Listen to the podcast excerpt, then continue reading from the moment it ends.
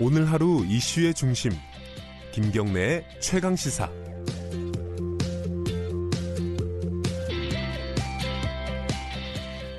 네, 아, 김경래 최강 시사 듣고 계시고요. 어, 마지막 시간으로 특별한 분을 모셨습니다. 아, 아마 깜짝 놀라실 겁니다. 유튜브 라이브 보시는 분들은 어, 저분 잘못 들어간 거 아니야? 이렇게 느끼실 것 같습니다. 자, 어, 이 프로그램 끝나고 바로 이어서 진행하는 어, KBS 일라디오 성공예감 진행자인 김방희 소장님 나와 계십니다. 안녕하세요. 안녕하세요. 예. 아니 왜 이렇게 10분 먼저 들어오신 거죠? 그 이웃에 대해서 늘 궁금해하는 옆집 사람인데 이렇게 오니까 좋은데요. 왜냐하면 그것도 이제 담 넘어 들어온 게 아니라 초대받고 들어와서 더 기분이 좋습니다. 궁금해서 들어왔습니다. 아, 옆에서 제가 직접 들으니까 네. 목소리가 진짜 좋으시군요. 진작에 말씀 좀 해주시지. 그 김방희 소장님이라 그러잖아요. 네네. 파출 소장님이십니까? 그건 어, 무슨 아니고요. 소장님이십니까? 보통 사람들이 먹고 사는 문제에 네. 대해서 늘 관심을 가져왔고 예. 그걸 이제 말과 글로 전하는 사람이라 이제 그렇게 경제 그렇습니다. 쪽 연구하는- 경제에 관해서 특히 예. 먹고 사는 생활 경제에 대해서 연구하는 사람이라 예. 소장님이라고 하는데 뭐 그래서 부끄럽습니다. 어, 네. 오늘은 어, 생활 경제 특히 이제 일본 문제가 어. 우리 소비자들한테도 일단 지금은 심리적으로 아. 굉장히 큰 영향을 주고 있습니다. 음. 어, 특히 뉴스에서 저도 봤는데 뭐 일본 맥주 안 팔린다. 아, 그뭐 어떤 마트 같은 데서 일본 상품 판매하지 않습니다. 그러기도 하고 이제 특정 일본 연관된 어, 우리 프랜차이즈들이 되게 많잖아요. 그럼요. 거기 안 가겠다 이런 어떤 SNS 글들도 많이 봤어요. 음. 이거 어떻게 봐야 될까? 이 부분은 오늘 좀 어, 자문을 좀. 그렇습니다. 어떻게 보십니까? 이거? 일본 상품 불매 운동은 너무나 자연스러운 현상이긴 해요. 감정적으로도 예. 그렇고. 예. 뭐라고 할 수는 없죠. 그럼요. 예. 다만 정부는 직간접적으로 도저히 나설 수 없는 상황이고요. 또 나서서도 안 되는 문제고. 네. 다만 지금 이제 언론이 고민해야 될 건 언론이 이런 데 나서야 되느냐 하는 부분인데요. 음흠. 저는 결론만 말씀드리면 개인적인 선택에 맡겨둬야 할 문제라는 생각이 들거든요. 음흠. 지난 주말 휴일에도 이제 일본계 그 스파 브랜드 옷 파는 데 가봤더니 많이 한산하더라고요. 아하. 아, 실제로 그 여파는 나타나고 있는데 이걸 적극적으로 언론이 아, 주도하는 것은 바람직하지 않다는 생각을 저는 가지고 있습니다. 그런데 이게 참 네. 딜레마가요. 어, 일본 제품을 사지 않겠다고 하는데 음. 그 일본 상점을 그러니까 일본 제품을 파는 상점을 운영하는 사람은 우리 이웃들이잖아요. 그러니까요. 이게 딜레마예요. 거기서 일하는 분들은 또 우리 대학생들이거든요. 알바생들이. 예, 예. 그래서 두 가지 이유 때문에 제가 반대하는데 하나는 그 회색 지대, gray area가 너무 많아요. 어허. 예를 들어서 예. 다이소라는 데가 있잖아요. 젊은 분들한테 인기 예, 있는. 편의점 그 비슷한 일본에서 어, 브랜드를 빌려오지만 돈은 안 내요. 그리고 지분만 일본 쪽에서 30% 참여했어요. 예. 아하. 이건 불매운동의 대상이 돼야 되나요? 안 돼야 되나요? 어렵네요. 세븐일레븐은 미국계에서 일본계 프랜차이즈를 들여온 거거든요. 미국 통해서. 아하. 이건 해야 되나요? 안 해야 되나요? 또 아주 그 근본적으로 무엇보다도 네. 롯데의 경우에 모기업이 일본에 있다는 게 분명한데 이거 어떻게 해야 됩니까? 아, 롯데가 되게 곤혹스럽겠네요. 그렇죠. 생각해 보니까. 그러다 보니까 gray area가 너무 많고 두 번째는 아까 말씀하신 것처럼 이 우리나라 사람들의 일자리 혹은 자영업자들의 이해와 맞물려 있으니까 이걸 막 언론까지 주도해서 키울 일은 아니라고 생각하는데 다만 제가 네. 효과적으로 일본에 타격을 가할 수 있는 방법이 있다고 생각하는 분야는 있어요. 어, 불매 운동 가운데서도 극히 이례적인 분야인데 어떤 부분? 일본 관광이에요. 일본 관광. 일본 관광이요? 젊은 분들이 너무 일본에 많이 가시거든요. 많이 우리 가죠? 여기 작가분들도 많이 가죠. 제일 좋아하는 데일거리 아마 저도 가끔 가요. 가죠. 예. 그러니까 얼마나 불균형이 심화됐냐 하면 우리나라 사람 750만 명이 지난해 기준으로 일본에 가서 6조 4천억을 썼거든요. 네. 근데 일본 사람들은 한국에 아, 절반도 안 되는 300만 명이 와서 2조 6천억을 썼어요. 아하. 불균형이 굉장히 심하거든요. 그래요? 재방문율이 너무 높아서 그래요. 한번 갔다 오고 나서 너무 좋다 그러면서 계속 가거든요. 63%나 돼요.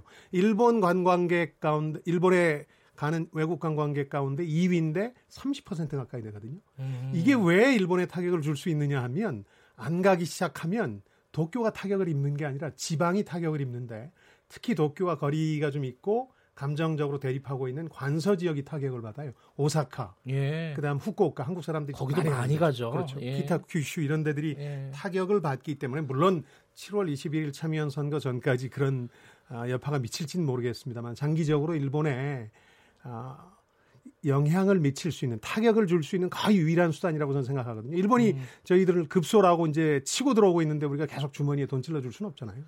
근데 이게 일본 여행을 자제하라고 한다고 해서 이게 자제하기가 쉽지가 않은 일인데 그런, 그런 면은 있죠. 예, 이게 뭐 어, 그렇다고 해서 정부가 예를 들어 뭐 음. 뭐 일본에 가는 것들을 어떤 규제를 한다거나 아, 이럴 수는 없는 일 아닙니까? 그렇죠? 예. 일본의 5 채널이라고 우리로 치면 뭐 일베라 할까요? 예. 익명 사이트인데 굉장히 감정적이고 저급한 얘기들이 많이 올라오는데 거기 보니까 오히려 한국 사람들이 너무 많아서 시끄러웠다. 우리가 마치 중국 사람들에 대해서 얘기하듯이 그러니까 이참에 좀 한국 정부가 저 규제해달라 이렇게 얘기하는데 그건 네. 아니고요. 정부가 나설 일은 이건 역시 아니고 예. 우리가 좀 자제하자는 건데 음. 6조 4천억 가운데 한 절반만 국내 여행으로 돌리면 어떤 우리 경제에 도움이 되냐면 제 주장입니다만은 우리 전체 소비의 한 0.4% 돼요. 별거 아닌 것 같지만 이게 이제 소비가 정체돼 있거든요. 몇 년간. 음. 이런 상황에선 활력을 줄 수준은 되는 거죠. 그래서 네. 일본 여행 가는 대신에 젊은 분들이 지역 경제를 위해서 지방에 가보시면 어떨까 하는 게 제 제안입니다. 한 번 정도, 음. 이렇게 뭐 평생 일본 가지 마라 아, 이건 아니라 한 번 정도 이게 꼭 뭐 반일 감정 이런 뜻 넘어서서 일본 자주 가니까 너무 자주 가니까 예, 한번 정도 국내 여행을 한번 계획해 보는 것도 어, 나쁘지 않을 것 같아요. 이번 여름은 특히 이제 저희 예. 프로그램에서 그걸 앞장서고 있는데 아 그래요? 국내는 어. 모르면서 일본의 구석구석을 너무 많이 알거든요. 아. 예를 들어서 인구 3만 명의 소도시도 젊은 분들이 많이 가세요. 예. 가서 보면 한국 젊은 관광객들이 많거든요. 음흠. 아, 물론 저도 여행 때문에 간 건 아니고요. 저는 일 때문에 가끔 갈 때가 있는데 예. 그런 점에서 말씀드리는 거죠.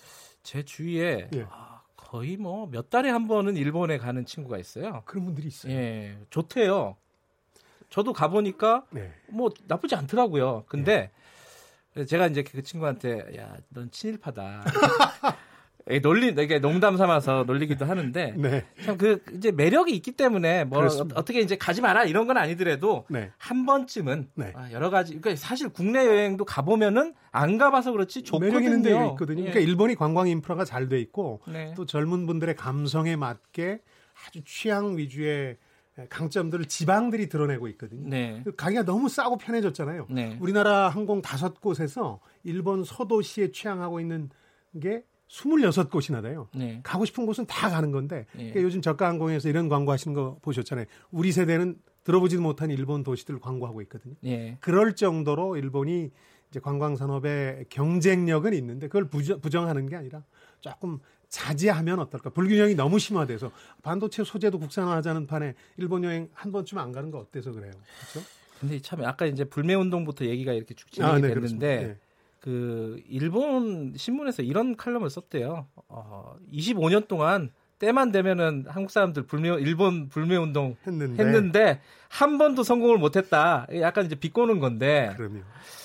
이거 참 억울한 일이에요. 사실 얘기를 들어보면은 기분 나쁜데 다르게 해석할 수도 있어요. 중국 같은 어떻게? 데서는 예. 뭐 영유권 분쟁이 있었을 때 관영 언론, 관제 언론이 나서서 그렇게 몰고 가는 면이 있는데 아하. 우리는 그 정도는 아니잖아요. 그렇죠. 뭐 언론이 보도는 하지만 이걸 하자 이렇게까지 나오지는 않기 때문에 그런 면도 있어서 음. 저는 뭐 이걸 기분 나쁘게만 듣지만 말고 우리 언론이 가진 다양성 때문에 그런 네. 거니까 알겠습니다. 해야 된다고 봅니다. 그럼 오신 김에 이 네. 얘기도 그냥 마지막으로 짧게나마 네. 좀 들어야 될 것 같아요. 우리 어. 정부의 입장이나 이런 것들이 사실 제일 쉽게 말하면 이제 약간 키를 높이 가느냐, 하이키로 가느냐, 로키로 가느냐 이게 문제잖아요. 네. 소장님은 어떻게 보세요? 어떤 게 지금 합리적인 선택이라고 보십니까? 합리적인 선택을 떠나서 솔직하게 말씀드리면 예. 상대 급소를 칠 만한 게 없어요. 아 우리가요? 예, 그러니까 우리가 아. 전략 물자 수출 규제 같은 걸 하게 되면 네.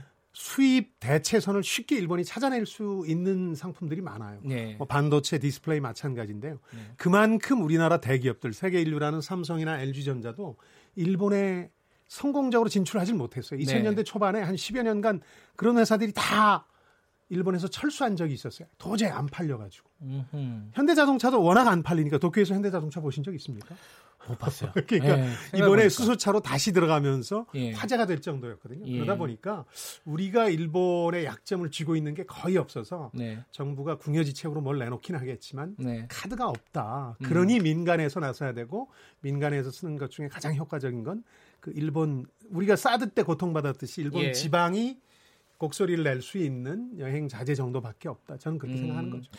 이 처음 듣는 얘기예요. 일본 여행이 급소다. 이거는. 예. 저는 지방에 타격을 가할 수 있어서 그때 사드 보복 때문에 중국 관광객이 국내에 안 들어오니까 제주도, 서울 명동 상권, 홍대 상권 음. 같은 데서 그야말로 비명 소리가 들렸잖아요. 그럴 수 알겠습니다. 있다는 거죠. 아마 어, 청취자 여러분들이 이런 인식들이 확산이 돼서 올해 여행을 뭐 두 번 중에 한 번은 한국 여행을 한번 해보겠다 예컨대 이런 게 확산이 되면은 일본 관광청이라고 해야 되나요? 뭐 그런 관광청이 있습니다. 있겠죠. 네, 관광청이 있습니다. 어, 김방희 소장님에게 전화가 오지 않을까. 어, 그만 좀 해라. 우리가 좀 모시겠다. 뭐 이런 알겠습니다. 어쨌든 아, 저희들이 오늘 김방희 소장님 어, 특별히 모신 이유는 어, 일본 여행에 관한 얘기도 듣고 싶지만은 네. 최근에 이제 청취율 조사 기간입니다. 그래서 우리 이제 이웃 사람들끼리 잘 먹고 좀 잘 살아보자. 저희 프로그램도 어, 오늘 꼭 반드시 홍보를 해주시기 바라겠습니다. 네, 저희 프로그램에서 홍보하겠습니다. 고맙습니다. 오늘 말씀 감사합니다. 네, 안녕히 계십시오. 이제 바- 끝나고 바로 진행하실 분입니다. 성공예감 진행자이신 김방희 소장님이었습니다. 자, 7월 10일 수요일 어, 오늘 비 온다 그럽니다. 어, 조심하시고요. 어, 준비 잘하시고요. KBS 일라디오 김경래 최강 시사 여기까지 하겠습니다. 저는 뉴스타파 기자 김경래였고요. 내일 아침 7시 25분 다시 돌아옵니다.